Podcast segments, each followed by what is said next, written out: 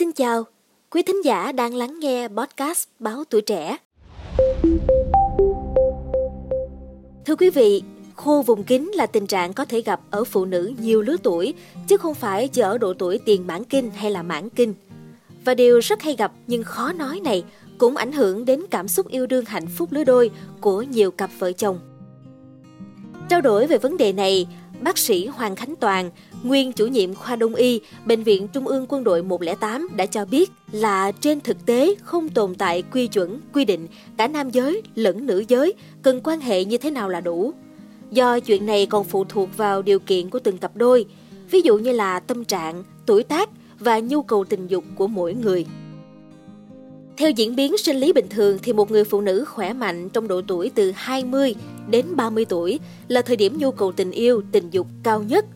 Sau độ tuổi này thì khao khát tình dục sẽ giảm dần. Mặc dù không có giới hạn cụ thể, nhưng nhìn chung thì để đảm bảo sự cân bằng chức năng sinh lý và tâm lý diễn ra bình thường thì mỗi người nên áp dụng những lưu ý sau đây. Đối với nữ giới từ 20 đến 30 tuổi thì nên quan hệ từ 2 đến 3 lần một tuần – còn phụ nữ trong độ tuổi từ 31 đến 40 thì có thể là 1 đến 2 lần một tuần. Ngoài 50 tuổi thì phụ nữ có thể duy trì tần suất cách một tuần quan hệ một lần. Thói quen này thường có xu hướng giảm dần cho tới khi hết hẳn ham muốn tình dục. Nói chung thì các cặp đôi nên quan hệ tình dục với tần suất trung bình là từ 1 đến 2 lần một tuần. Theo bác sĩ Hoàng Khánh Toàn thì tình trạng khô rác khi còn trong độ tuổi còn sung sức thực chất là hiện tượng bất thường về tiết chất nhờn ở phụ nữ. Có nhiều nguyên nhân dẫn đến tình trạng này, nhưng mà trước hết là do người phụ nữ ít nhiều không có cảm hứng với bạn tình hoặc hoàn cảnh xung quanh thiếu thuận lợi. Sự ham muốn và khoái cảm tình dục suy giảm thì tất yếu tình trạng bài tiết chất nhờn ở âm đạo cũng bị rối loạn theo.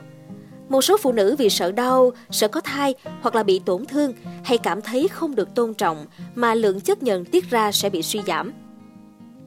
Hậu quả cuối cùng là sẽ gây ảnh hưởng lớn đến chất lượng sinh hoạt tình dục, giao hợp khó khăn do đau, do giảm sút ham muốn và khoái cảm.